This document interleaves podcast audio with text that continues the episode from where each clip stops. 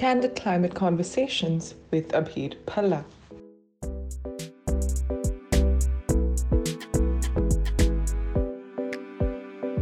Hello and welcome to Candid Climate Conversations with Abhiir, a series of podcasts on climate change, part of the Ramphal Dialogues. I'm your host Abhiir, and today I'm delighted to have with me Professor Pankaj Jain, with whom I will be talking about climate change. Professor Pankaj Jain is an internationally recognized academic leader in sustainability, Jain studies, film studies, and diaspora studies. He's the head of the Department of Humanities and Languages and the chair of the India Center at Flame University. Dr. Jain is widely quoted in various American and India media outlets. In July 2020, the New York Times interviewed him, and in 2019, Morgan Freeman interviewed him for the National Geographic series, The Story of God. He's a recipient of the Fulbright Nehru Fellowship for Environmental Leadership, as well as the Wenner-Gren Grant, amongst many other grants. It's wonderful to have you with us, sir. Thank you, Abhi. Nice to be here with you. So I'm just going to dive right in. I was very curious about your personal journey because you went from studying computer science in college and now you're a professor of not just languages, but also religion. And now in recent times, even an advocate for sustainability. Tell us a bit about what motivated you to undertake this journey, how you channeled your interests into becoming career options pretty early on you started working with an organization called green faith in the us and mm-hmm. you also got your fulbright scholarship for environmental leadership so how did all these interests come together and bring you to where you are today yeah, I grew up in a very small town called Pali in Rajasthan, and I always was interested in traditional practices. Through my mother, of course, we all got some hints of, you know, how a neem datun can be used for toothbrush and so on. But being a son of my father, who is an engineer, I also had to follow his footsteps and became an engineer as well in computer science. That time, computer science was very new, so I first did what almost every male child does in India. But as I left for US, I really started missing my heritage, my cultural background, which was always my passion, the Indian classical music and philosophical texts and all. So that started my journey to explore my own heritage. As soon as I reached in the US, I took it really seriously, my heritage, and completely left IT career after a couple of years and became a full-time student at Columbia University and doing my master's in religion. And then after that, I applied for PhD. And while taking PhD courses at the University of Iowa, I started looking for a topic that should be relevant to contemporary issues. You know, I could have taken the manuscript and I could have translated from Sanskrit to English or whatever, Prakrit to English or whatever. But then I thought that let's take an issue that is beyond party lines. It's not a left or right issue. I think it's not an Indian or American issue. It's a global issue. It's an issue of our times. It's a crisis now of our times. I think all sides should be, if not already, on the board to try to solve this problem. So that became my PhD topic. I did take a PhD course and then from there saw that there are references made for Bishnoi community in one of the texts on environmental issues, but there was no proper study of the entire history of the Bishnoi community, what all they've been doing for environmental reasons and so on, causes for centuries. So that was one community that I studied for my PhD research. Then the Swadhyay community and the Bhil community, which I called as tribal community in Rajasthan, Gujarat, Madhya Pradesh border. So that became my PhD thesis and that became my first book. So as I was completing my PhD, I was working, you know, PhD was from University of Iowa, but I was doing my dissertation work in New Jersey where my family also was there at the time. And Green Faith was just launched by Reverend Fletcher Harper. It's an interfaith movement to unite all the different religious communities. So even religious people are now looking for the ways to unite the communities that can take this issue of climate change. Pope Francis is a great example, as you know very well. So Green Faith was looking for a scholar, for a speaker who can connect Indian traditional issues with environmental issues. So my research being on Hinduism and Jainism, Buddhism, I was chosen as their scholar in residence. So with their invitation, I wrote one of the first first such article column on widely published on, on various websites called as 10 key Hindu environmental teachings. And it is on Huffington Post, some many, many other websites also. Hinduism Today magazine and, and many others.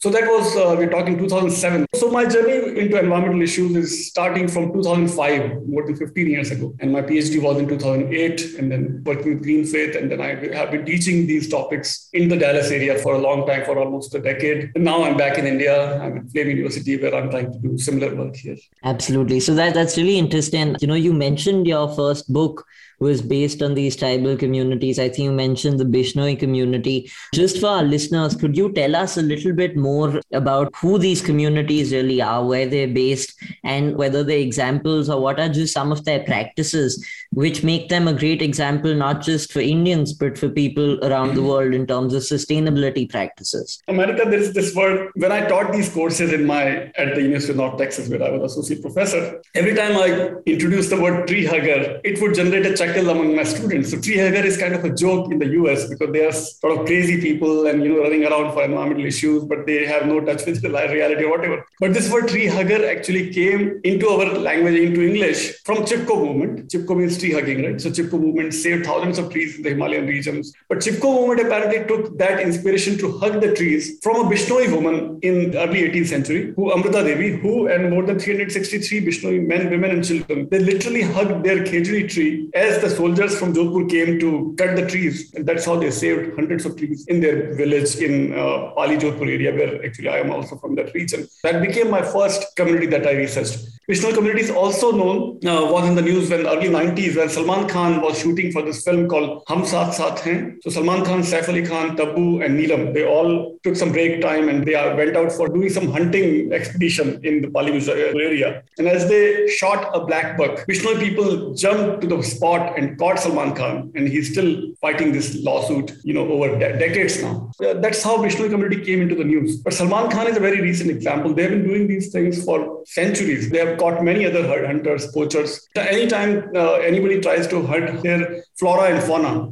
deer, bucks, black bucks, or even khejri tree, they are the first to save their, their flora and fauna because the ecology is so fragile in Rajasthani desert villages. Communities like Bishnois are at the forefront of mm-hmm. saving their you know very fragile natural system. So that's my first community. Then Swadhyay community is also spread across Western India, Gujarat, Maharashtra, and Rajasthan, and they have constructed new sacred groves in Gujarat, especially where every district now has a new sacred grove where people come together and revere these trees and plants and whatever produce that comes out of these plants and trees is treated like divine prasad, mm-hmm. right? And so that prasad is distributed among the villagers, not as a charity, but as a prasad from nature. We know that sacred groves are spread across the world, but those are all very ancient sacred groves. What Swadhyay Parivar has done is constructed new sacred groves, new sacred gardens, sacred divine forests, where this is not done to save the biodiversity or to fight the climate change. These are the experiments, as they call them, experiments to connect humans with reverence and gratitude towards nature and towards God. So it's basically, or Bhagwan. It's basically to express their gratitude towards Bhagwan, to practice their dharma. Similarly, in the Bhil villages, where when I went in Banswara, Dungarpur, southern Rajasthan area, wherever there are any small shrines, right, mm-hmm. and then around the shrines, all those forest patches are still saved, still intact. Because of the presence of these small shrines, forest patches are saved. Mm-hmm. So again, the idea is because of the sacred beliefs and rituals and traditional practices, these patches of forests are saved, flora and fauna is saved by Bishnois, and new environmental resources are being generated by Swadhyay in the name of spirituality, not in the name of fighting the climate change. Mm-hmm. So this is what we call as dharmic ecology. This is not deep ecology. This mm-hmm. is not shallow ecology. This is not utilitarian ecology, but this is dharmic ecology practice okay. of dharma and saving the ecology as a byproduct. Yeah, no, I think that's very interesting. I mean, an environmentalist myself, I was, of course, very familiar with the Chipko movement, and I think it's got international recognition as well. But this sort of backstory that you shared with us is really interesting, not something that I'd heard of previously. But pushing a bit further, building on exactly this theme, as you yourself just said, the intersectionality of religion and sustainability is a little known field, and one occasionally tends to come across across a news feature every now and then on certain tribal practices and maybe a good versus bad focus where urbanization is threatening those said practices. But there's very little focus on how religious aspects drives practitioners of those religions towards sustainability. So it would be interesting if you could share your thoughts on that. Yes, so as I already mentioned, right, these three communities are all inspired by their dharmic traditions, their spiritual traditions. Their focus is not the environment, but focus is on practicing their dharma, following their guru's teachings, whatever. So Guru Jambheshwar, the founder of Bishnoi community, in 15th century, mm-hmm. He laid down 29 rules that became the word for Bishnoi. Bishnoi 29. Bish is 20, Noi is okay. 9. Those 29 rules, they cover spirituality, hygiene, uh, environmentalism, uh, cleanliness, morality, spirituality, all of these things are intertwined. Sure. To take shower every day is one of the rules. Do not cut green trees is another rule. Mm-hmm. Do not eat meat is another rule. So vegetarianism, saving the trees is all part of Bishnoi Dharma. So that's right. for five centuries they have been doing these things. So that's so, interesting because nowadays when we're seeing veganism and vegetarianism mm-hmm. coming up as schools of thought within mm-hmm. climate action movement, mm-hmm. recently we had COP26 and there was so much criticism about how world leaders on one hand were arguing about climate change, but on the other hand, the menus are full of meat. So that's definitely an interesting point that you make. But you know, your research interest also focuses on languages. And in my limited knowledge of languages, I've always found it interesting to have comparisons or conversely similarities between certain languages and certain themes which are there because it's said that all languages come from a mother tongue or a mother root there are. So do you think that just like religion, as you said, has been driving the Bishnoi community mm-hmm. for so many years, do you think there are also interlinkages with language? Yes, certainly. For example, if you notice, my first book's title is not religion and ecology, it's dharma and ecology, because I really wanted to bring in the idea of here. Mm-hmm. Dharma root, dharma is the word in Sanskrit, as you know, dharma, but not just in Sanskrit, but all Indian languages have this word dharma also. I actually did a survey with Tamil speaking people, Malayalam speaking people, Telugu, Marathi, Bengali, Assamese, all regional languages have this term dharma root word for dharma is dhri. Dhri means to sustain. Now we talk about sustainability and sustenance. Dharma is also about sustaining. So what is dharma sustaining? Dharma sustains the world, the worldly affairs and the cosmic affairs. Mm-hmm. It's all about sustaining the world, sustaining the planet. That is what is sustainability all about. That is why I really wanted to highlight dharma in my title of the book. And that's my central thesis of the book is that dharma has this inherent ideas of sustainability. Mm-hmm. Dharma replaces even earlier notion of rhythm in Rig Veda. Mm-hmm. The word uses rhythm. Cosmic rhythm was what was called as rhythm in the Rig Veda. Within the later parts of Rig Veda, rhythm is replaced by dharma in the 1090 Purusha Sukta in Rig Veda. So rhythm and dharma are now synonymous. Mm-hmm. What was rhythm before cosmic rhythm becomes dharma in the later part of the Rig, which again means to sustain the whole cosmos. That yeah. is what sustainability is all about. So language does play a very important role. Similarly, other words such as karma and uh, punarjan, all these notions that we have in Sanskrit and other Indian languages can all be linked with environmental issues, as I've shown in my article 10 Key Environmental Hindu Teachings, which is available on Huffington Post and other mm-hmm. resources. Right. And Dr. Jain, I was also reading your article in Times of India, and you had also made certain linkages, or rather, I would say you'd used examples from the Mahabharata and uh, the Ramayana or some other similar text, if I'm not mm-hmm. wrong, and found it really interesting how you were comparing texts which are hundreds of years old to, I well, I wouldn't call them practices, but certainly contemporary considerations in terms of climate action. So it, it would be great if you could share some of those. And also, is your new book really about that, or what does your new book focus on? I published two books on environmental issues. 1st mm-hmm. was the result of my PhD dissertation with Bishnois and Swadhyais and Bhil communities of Rajasthan, Gujarat areas. The second book came out of my Fulbright research. Mm-hmm. The research for that book led me to Uttarakhand, okay. where I worked with an NGO called HESCO, Himalayan Environmental Study and Conservation Organization. And the second community that I chose for my second book is a Sikh community in Sultanpur, where Guru Nanak attained his enlightenment. Okay. So where Guru Nanak attained his enlightenment, right there, that river itself was extremely polluted. But a Sikh guru, Baba Sichewal, he single-handedly started cleaning that river in the name of reverence for his guru, Guru Nanak. Mm-hmm. And as he started cleaning that river called Kali Bein, the river itself was called Black River. It was so polluted. And looking at the guru, his followers also jumped into the river literally and started cleaning the river. So that effort, you know, again inspired by spirituality, Sikhism in this case, and environmental issues, we got the result of a very clean river. When I went to meet Baba Sichewal, he himself invited me to sit with him in the boat, and he drove that his, his boat across the river. Now, now no hmm. longer Kali, it's very clean river now. So that's hmm. the two communities that I look for in my second book. So I mean, I wish we had similar such Babas alongside the Ganga because yes. if, if there was a similar such movement over there, the, the country would really benefit from it. And the world at large, all that yes. water is also going down into the oceans. So, but that's interesting, you know, because I was comparing the examples you used in that article to this, and it's not just there, but as we can see, you know, just in, in modern times as well, I think there is this power, this capacity that religion has to drive people towards sustainability. And i think it's interesting because we conventionally look towards leaders like Greta Thunberg or Al Gore. But at the end of the day, we also have to think about the fact that, I mean, in India, it's Hinduism, Islam. In the US, it's a lot of Christianity. But everywhere, one thing that ties people together is their interest and their, their faith. So I think looking at how religions can drive people towards sustainability is, you yourself said, a very understudied and underappreciated fact, which we can look at in more mm-hmm. detail. And towards that same point, I was also reading that you chair the India Center at Flame. So, as an advocate for sustainability myself, I've been very inspired by traditional Indian practices, which are extremely environmentally friendly. You know, you began by mentioning the datun, which yes. is a neem stick and yes. today, as an environmentalist, you know, I find myself being asked this question very often by fellow students, by school students who I give workshops to. And mm-hmm. the most common question is, what can we do sitting at home for the environment? And I tell them that mm-hmm. it's not about doing everything right. It's about doing a few things right and then increasing mm-hmm. it one by one, because we don't need a thousand environmentalists living a perfectly sustainable lifestyle, but we need millions of environmentalists living an yes. imperfect perfectly sustainable lifestyle.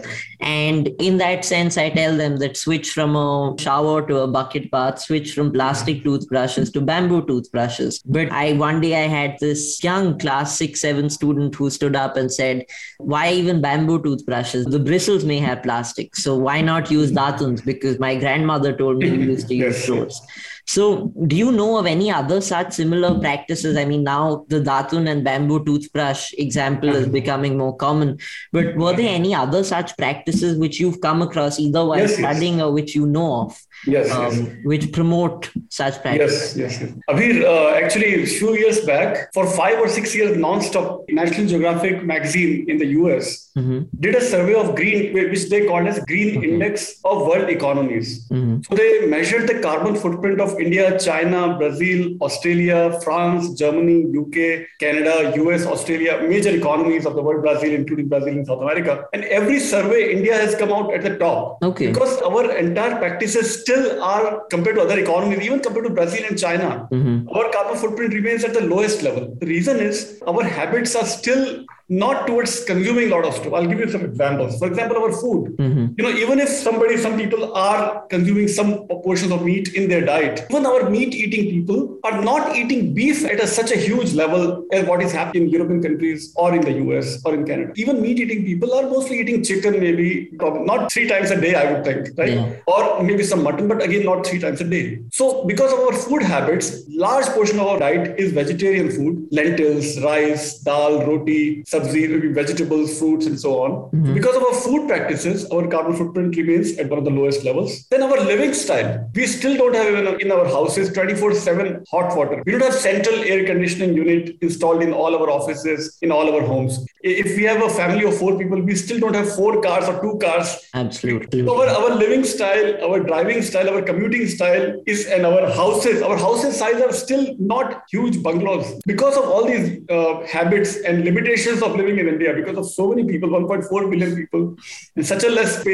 Naturally, we are forced to live in a very sustainable lifestyle. Unlike mm-hmm. China, where such huge space, or unlike in European or American diets, which are all based on red meat. Yeah. Red meat, which is not just extremely dangerous and threatening and devastating for the planet, it is also equally harmful for our own health. Yeah. If we can just stick to these habits, we will continue to do our part. Per capita carbon footprint will continue to be one of the lowest in India. Now, that should not be an excuse to give us any license to become reckless and keep throwing plastic everywhere. Thankfully, I hope many states have already introduced this one time usage of plastic is completely banned. So, all of these things should really become a movement. I just was reading last week, India has met its COP26 target nine years ahead of time. Yeah, for solar energy. 40% of renewable energy, 40% of our energy is coming from non fossil fuel sources. We are nine years ahead in COP26 target. So, if we keep doing these things, this entire day today, Abhiir, I spent calling my friends and relatives in Mumbai area. Now I know a solar panel vendor mm-hmm. who is promising that he can install solar panels in all homes, offices, villages, schools, colleges